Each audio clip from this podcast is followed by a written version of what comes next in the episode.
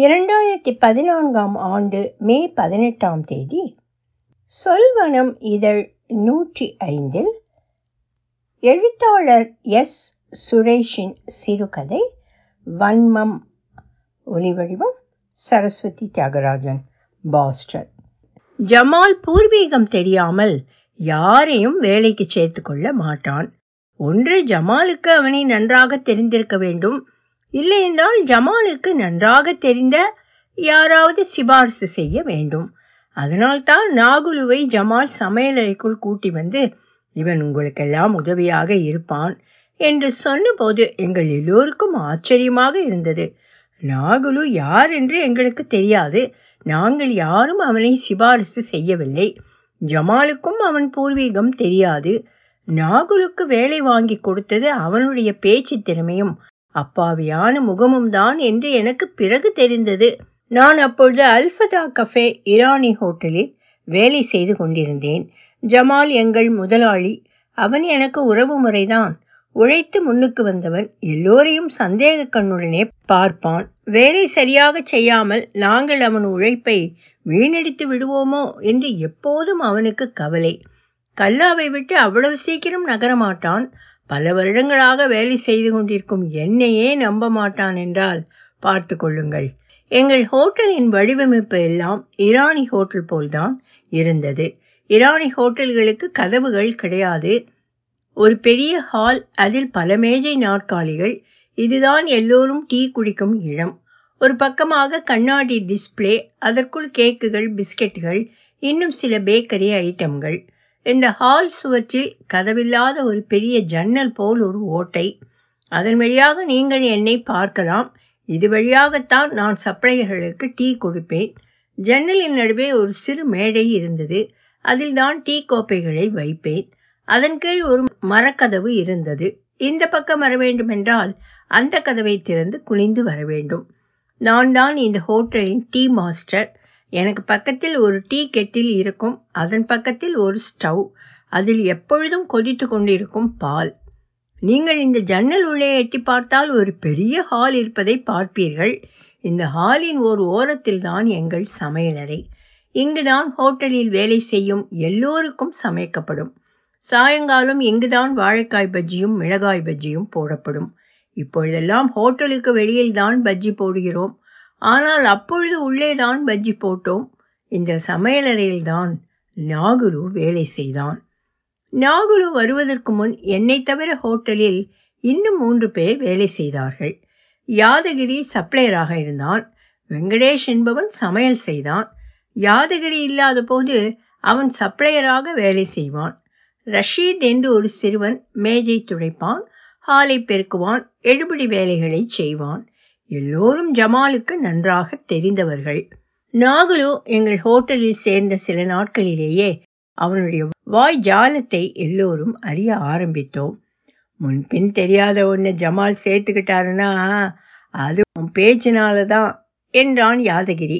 இவன் படிச்சுட்டு ஏதாவது ஒரு கம்பெனியில் மார்க்கெட் வேலையில் சேர்ந்திருந்தா இவன் எங்கேயோ போயிருப்பான் என்றான் வெங்கடேஷ். இவன் பேச்சாலேயே ரயிலை கூட நிறுத்திடுவான் போல இருக்கு என்று வியந்தான் ரஷீத். எங்கள் ஹோட்டல் பக்கத்தில் ஒரு ரயில்வே பாலம் இருந்தது. அதில் போகும் ரயில்களை வேடிக்கை பார்ப்பது ரஷீதின் பொழுதுபோக்கு. எந்த உவமை சொன்னாலும் அதில் ரயில் விந்துவிடும் நாகுலு பேச்சினாலும் நடத்தையினாலும் ஜமால் உட்பட எல்லோருக்கும் நெருக்கமானான். இப்பொழுது நான் நினைத்து பார்க்கும்போது அவன் எங்களுக்கு நெருக்கமானான் என்பது எவ்வளவு அபத்தமான வாக்கியம் என்பது புரிகிறது. அவன் எல்லோருடனும் நன்றாக பழகினான் என்றாலும் அவனை பற்றி எங்களுக்கு ஒன்றும் தெரியாது. அவன் தன் ஊர் நிஜாம்பாத் என்று சொன்னான். அவனை நாங்கள் நிஜாம்பாத் நாகுலு என்று அழைக்க ஆரம்பித்தோம். அவன் அப்பா நிஜாம்பாத்தில் தாசில்தார் ஆஃபீஸில் வேலை செய்வதாக சொன்னான்.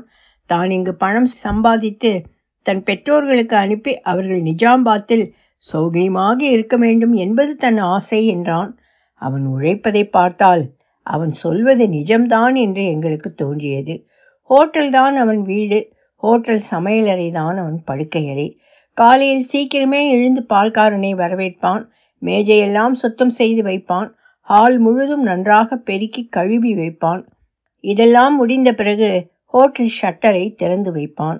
அதற்கு பிறகு அவன் சமையலறையே கதி என்று இருப்பான்.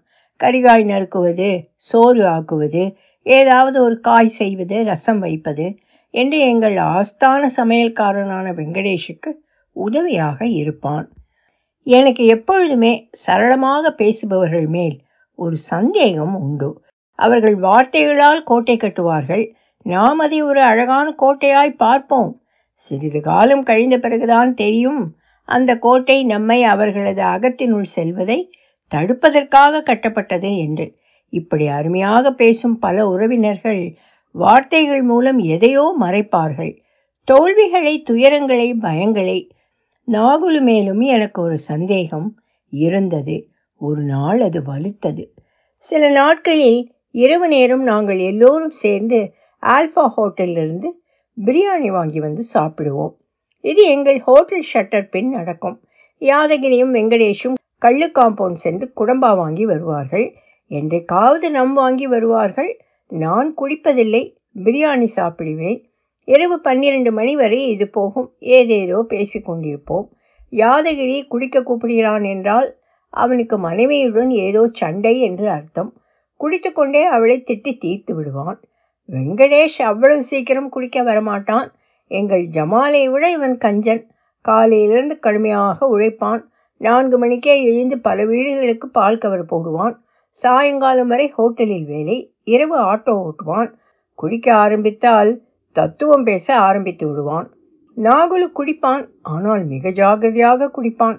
அவன் எப்பொழுதும் கண்ட்ரோலில் இருப்பான். போதை ஒரு அளவுக்கு மேலே ஏறாமல் பார்த்து கொள்வான். இதுபோல் பிரியாணி குழி என்று இருக்கும் தருணத்தில் வேறு சிலரும் சேர்ந்து கொள்வார்கள். எல்லாமே ஜமாலுக்கு தெரியாமல் நடக்கும். அவன் குடிக்க மாட்டான் அவன் தம்பி எப்பொழுதாவது வருவான்.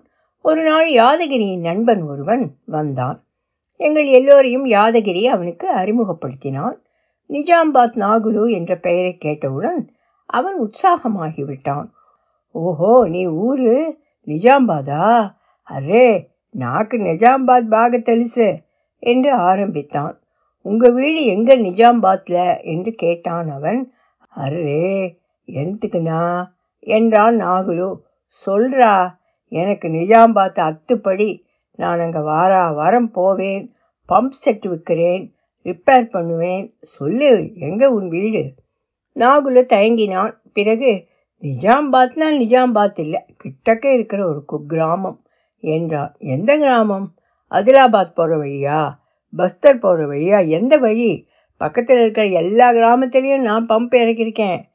எந்தெல்லாம் சின்ன ஊர் பம்பெல்லாம் கிடையாது.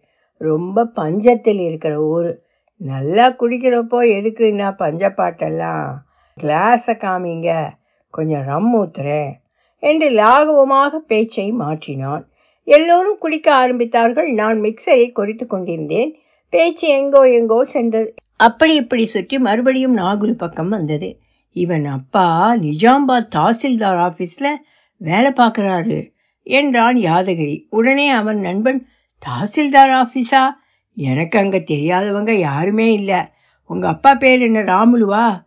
அவர் என்னவா இருக்கார் அங்கே? என்று கேட்டான். போதை சற்று ஏறி இருந்தது.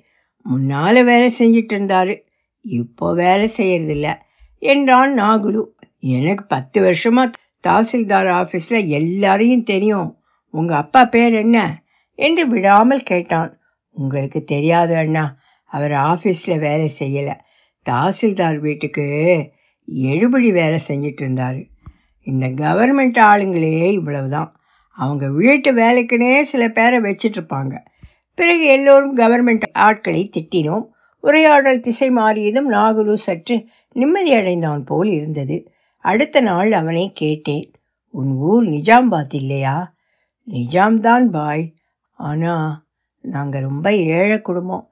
என் குடும்பத்தை பற்றி அவனுக்கு தெரிஞ்சிருந்தா என்னை ஏளனமாக பேசுவானோ என்னவோன்னு பயந்து தான் நான் உண்மையை சொல்லலை. அதுவும் அவன் குடிச்சிருந்தான். உன் அப்பா என்னதான் பண்ணுறாரு விடுங்க பாய். எதுக்கு உங்களுக்கு இதெல்லாம்? நாகுலுன்னு ஒருத்தன் இருக்கான். உங்களுக்கு அவன் ரொம்ப தோஸ்துன்னு மட்டும் நினச்சிக்கங்க. எங்கள் அப்பா யாராக இருந்தாலும் நம்ம தோஸ்தி குறைஞ்சா போயிட போகுது என்று கேட்டு என் வாயை அடைத்தான்.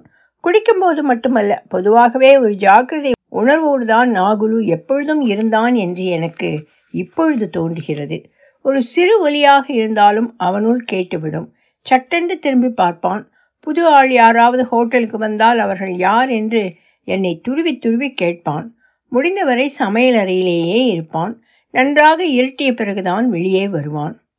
அப்படி அவன் வெளியே வரும்பொழுது கவனித்திருக்கிறேன். அவன் கண்கள் எல்லா பக்கமும் நோட்டமிடும். யாரையோ தேடுவது போல். அதற்கு பிறகுதான் அவன் வெளியே வருவான். வெளியே வந்த பிறகும் அவன் கண்கள் எதையோ தேடிக்கொண்டே இருக்கும். முடிந்த வரையில் வெளிச்சமில்லாத இடத்தில்தான் நடப்பான். யாராவது பார்த்துருவாங்கன்னு பயமா? என்று ஒருமுறை கேட்டேன். சிரித்தான் ஆனால் பதில் சொல்லவில்லை. இன்னொரு ஆச்சரியமான விஷயம் என்னவென்றால் இளைஞனாக இருந்தாலும் அவன் பெண்களை பற்றி பேசவே மாட்டான். நாங்கள் ரோடில் போகும் பெண்களை பற்றி அவ்வப்பொழுது பேசிக்கொள்வோம். அதில் இவனுக்கு நாட்டம் இருந்ததில்லை. ஒரு நாள் இவர்கள் குடிக்க உட்கார்ந்தார்கள். அப்பொழுது ஜமாலின் கடைசி தம்பியும் வந்து சேர்ந்து கொண்டான். அவனுக்கு பெண்கள் தவிர எதிலும் நாட்டமில்லை. குடிக்க ஆரம்பித்தால் பெண்களை பற்றித்தான் பேசுவான். அவன் நாகுலுவை பார்த்து டேய் இவன் பேச்சுக்கு எவ்வளவு பெண்கள் விழுந்தாங்களோ என்னவோ. என்ன நாகுலோ உங்கள் ஊரில் எவ்வளவு பெண்கள் ஏமாத்திருக்க? சொல்றா என்றான். நாகுலுவின் முகம் மாறியது. முதல் முறையாக அவன் முகத்தில் கோபத்தை பார்த்தேன். இதை போதையில் இருந்ததால் ஜமாலின் தம்பி கவனிக்கவில்லை. அவன் தொடர்ந்தான். உன்ன மாதிரி மஸ்கா வைக்கிற பசங்கன்னா பெண்களுக்கு உயிர். சில பெண்கள் என்ன சொன்னாலும் நம்புவாங்க. ஆனால் நல்லா சொல்லணும். நீதான் அதில் பயில்வானாச்சே. சொல்றா. எவ்வளோ பேர்? நாகுலுவின் கோபம் உச்சிக்கு ஏறியது. அவன் ஜமாலின் தம்பியை அடிக்க தயாராகிவிட்டான் போல் இருந்தது. நான் உடனே அடே அந்த ஸ்கூட்டர் சத்தம் ஜமால் ஸ்கூட்டர் மாதிரி இல்லை என்றேன் இதை கேட்டவுடன் ஜமாலின் தம்பிக்கு ஏறிய போதை இறங்கிவிட்டது. ஒரு மாக்கி நான் பின்வழியால் போகிறேன் பையா வந்தால் நான் எங்கே வரலேன்னு சொல்லுங்க என்று சொல்லிவிட்டு பின்வழியாக சென்று விட்டான். இன்னொரு சம்பவம் சில நாட்களுக்கு பிறகு நடந்தது. வெங்கடேஷின் பெண் பள்ளிக்கூடம் விட்டவுடன் எங்கள் ஹோட்டலுக்கு வந்து விட்டாள். ஜமால் இருந்தால் அவள் உள்ளே வரமாட்டாள். அன்றைக்கு ஜமால் ஊரில் இல்லை அவள் சமையலறைக்குள் வந்துவிட்டாள். வா பேட்டா என்றேன் நான். நமஸ்தே பாய் என்றாள் அவள். பத்தாம் வகுப்பு படித்து கொண்டிருந்தாள். இப்பொழுதுதான் சிறு பிராயத்திலிருந்து பெரிய பெண்ணாக ஆகி கொண்டிருந்தாள். வயதுக்கு மீறிய வளர்ச்சி இருந்தது. முன்பு அவளுடன் சகஜமாக விளையாடி கொண்டிருந்த பையன்கள் அவளை வேறு மாதிரி பார்க்க ஆரம்பிக்கும் பருவம். வெங்கடேஷ் நாகுலுவை அந்த பெண்ணுக்கு காட்டி சொன்னான். நான் சொல்லுவேனே நாகுலுன்னு. இவன் தாமா அவன். யாரை வேணாலும் ரெண்டு நிமிஷத்தில் மயக்கிடுவான். நமஸ்தே அண்ணா என்றாள் அந்த பெண். நாகுலு தலையை மட்டும் ஆட்டினான். ஏனோ அவனுக்கு இங்கு இருப்பு கொள்ளவில்லை.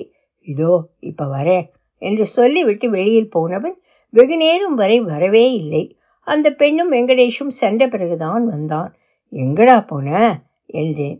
கொஞ்சம் வேலை இருந்தது என்று ஏதோ மழுப்பினான். அடுத்த நாள் இரவு எங்கள் பிரியாணி கூட்டம் கூடியது. யாதகிரி சற்று உற்சாகமாக இருந்தான். உறக்க பழைய ஹிந்தி பாடல் ஒன்றை பாட ஆரம்பித்தான். சலோ இக் பார் ஃபிர் சே அஜ்னபி பன் ஜாயே ஹமதோனோ. எனக்கு இந்த பாடல் ரொம்ப பிடிக்கும். நானும் கூட ஆரம்பித்தேன். என்னம்மா எழுதியிருக்காயா இந்த ஆளு? என்றான் யாதகிரி. சாஹி லுத்யன்வி என்றேன் நான். அவன் பெரிய ஷாயர். இதுக்கு என்ன அர்த்தம் பாய்? என்று கேட்டான் நாகுரு எனக்கு ஷாயரி என்றால் ரொம்ப பிடிக்கும். அதை பிறருக்கு விளக்கிச் சொல்வது என்றால் எனக்கு சந்தோஷம் அதிகமாகிவிடும். ஷாயர் என்ன சொல்கிறார்னா நாம் திரும்ப பழைய நிலைமைக்கே போயிடுவோம். ரெண்டு பேரும் அந்நியர்கள் ஆயிடுவோம் அதாவது மறுபடியும் அவனுக்கு காதல் ஆரம்பித்த தினங்கள் எப்படி இருந்ததோ அப்படி இப்போவும் வேணுன்றான். மறுபடி அந்நியனாக இருந்து அவளோட மறுபடியும் காதலில் விழணும்னு பார்க்குறான் என்றேன்.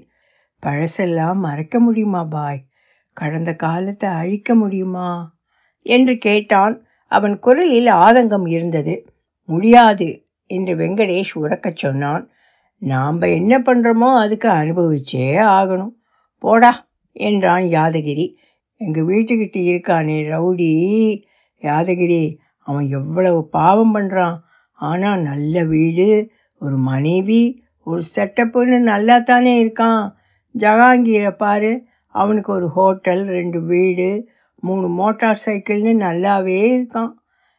என்ன சொல்கிறீங்க பாய்? என்று என்னை கேட்டான். நான் பதில் சொல்வதற்கு முன் வெங்கடேஷ் சொன்னான். இந்த ஜென்மத்தில் இல்லைன்னா அடுத்த ஜென்மத்தில் அனுபவிப்பாங்கடா. ஆனால் அனுபவிச்சு தான் தீரணும். நாம் செஞ்ச பாவம் எல்லாம் வேதாளம் போல். நாம் எங்கே போனாலும் நம்ம முதுகில் ஏறிக்கும். நம்ம விடாமல் துரத்தும்.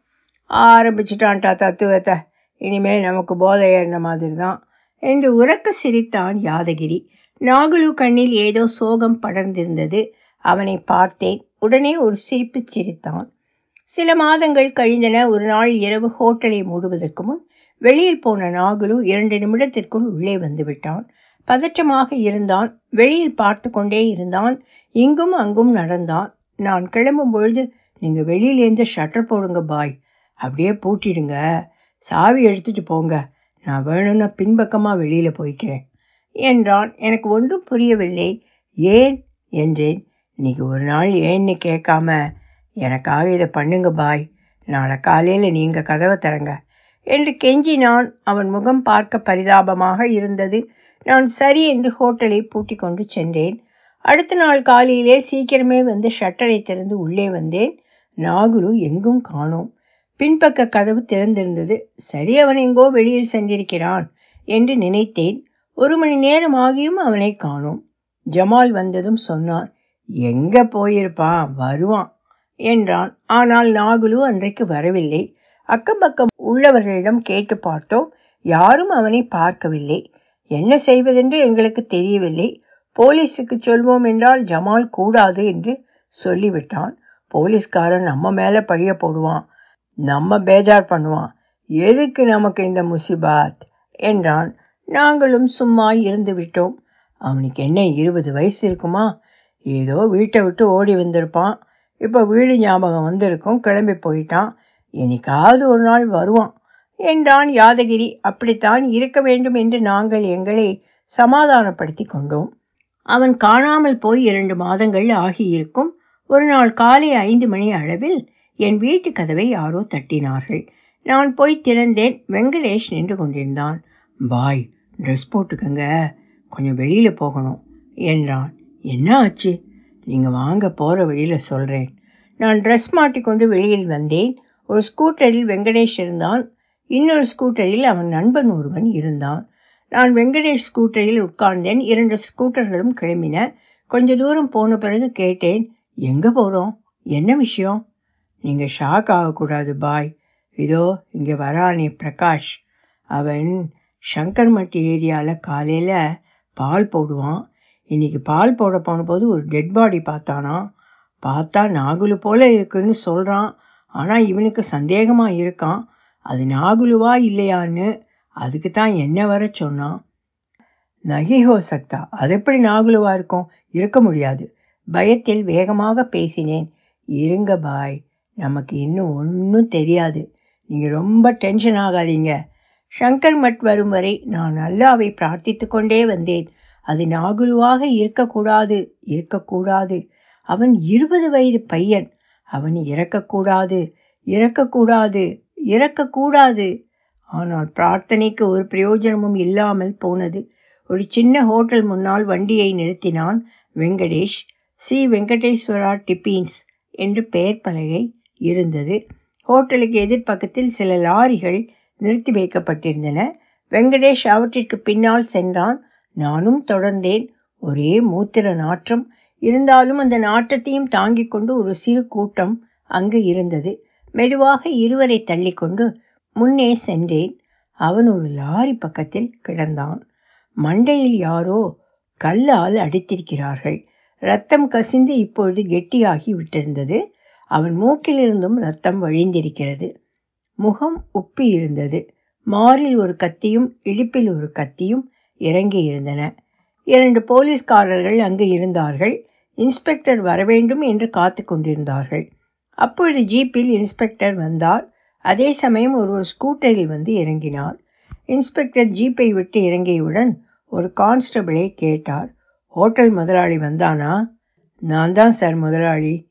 என்றான் ஸ்கூட்டரில் வந்தவன். இவன் யாரு? எனக்கு தெரியாது சார். ரெண்டு மாதம் முன்னாடி ஒரு நாள் காலங்காத்தால் ஹோட்டல் திறக்கிறப்போ வந்தான். ஒரு வேலை வேணும்னா நல்லா பேசினான். பார்க்க பாவமாக இருந்தது. சரின்னு வேலை போட்டு கொடுத்தேன். எங்கள் சமையலறையில் தான் வேலை செய்வான். எல்லோர்ட்டையும் நல்லா பேசுவான். அவனுக்கு யாரும் எதிரினே கிடையாது. இவனை போய் இப்படி கொன்னிருக்காங்களே. அவன் பயத்தில் பேசுகிறான் என்பது நன்றாக தெரிந்தது. அவன் எந்த ஊர்? என்ன பேர்? அவன் பேர் பிரசாத்னு சொன்னான் பலமனேருன்னு ஒரு ஊர்லேருந்து வந்தேன்னு சொன்னான் இதுக்கு மேலே அவனை பற்றி வேற ஒன்றும் தெரியாது சார். ஒலி வடிவம் சரஸ்வதி தியாகராஜன் பாஸ்டன்.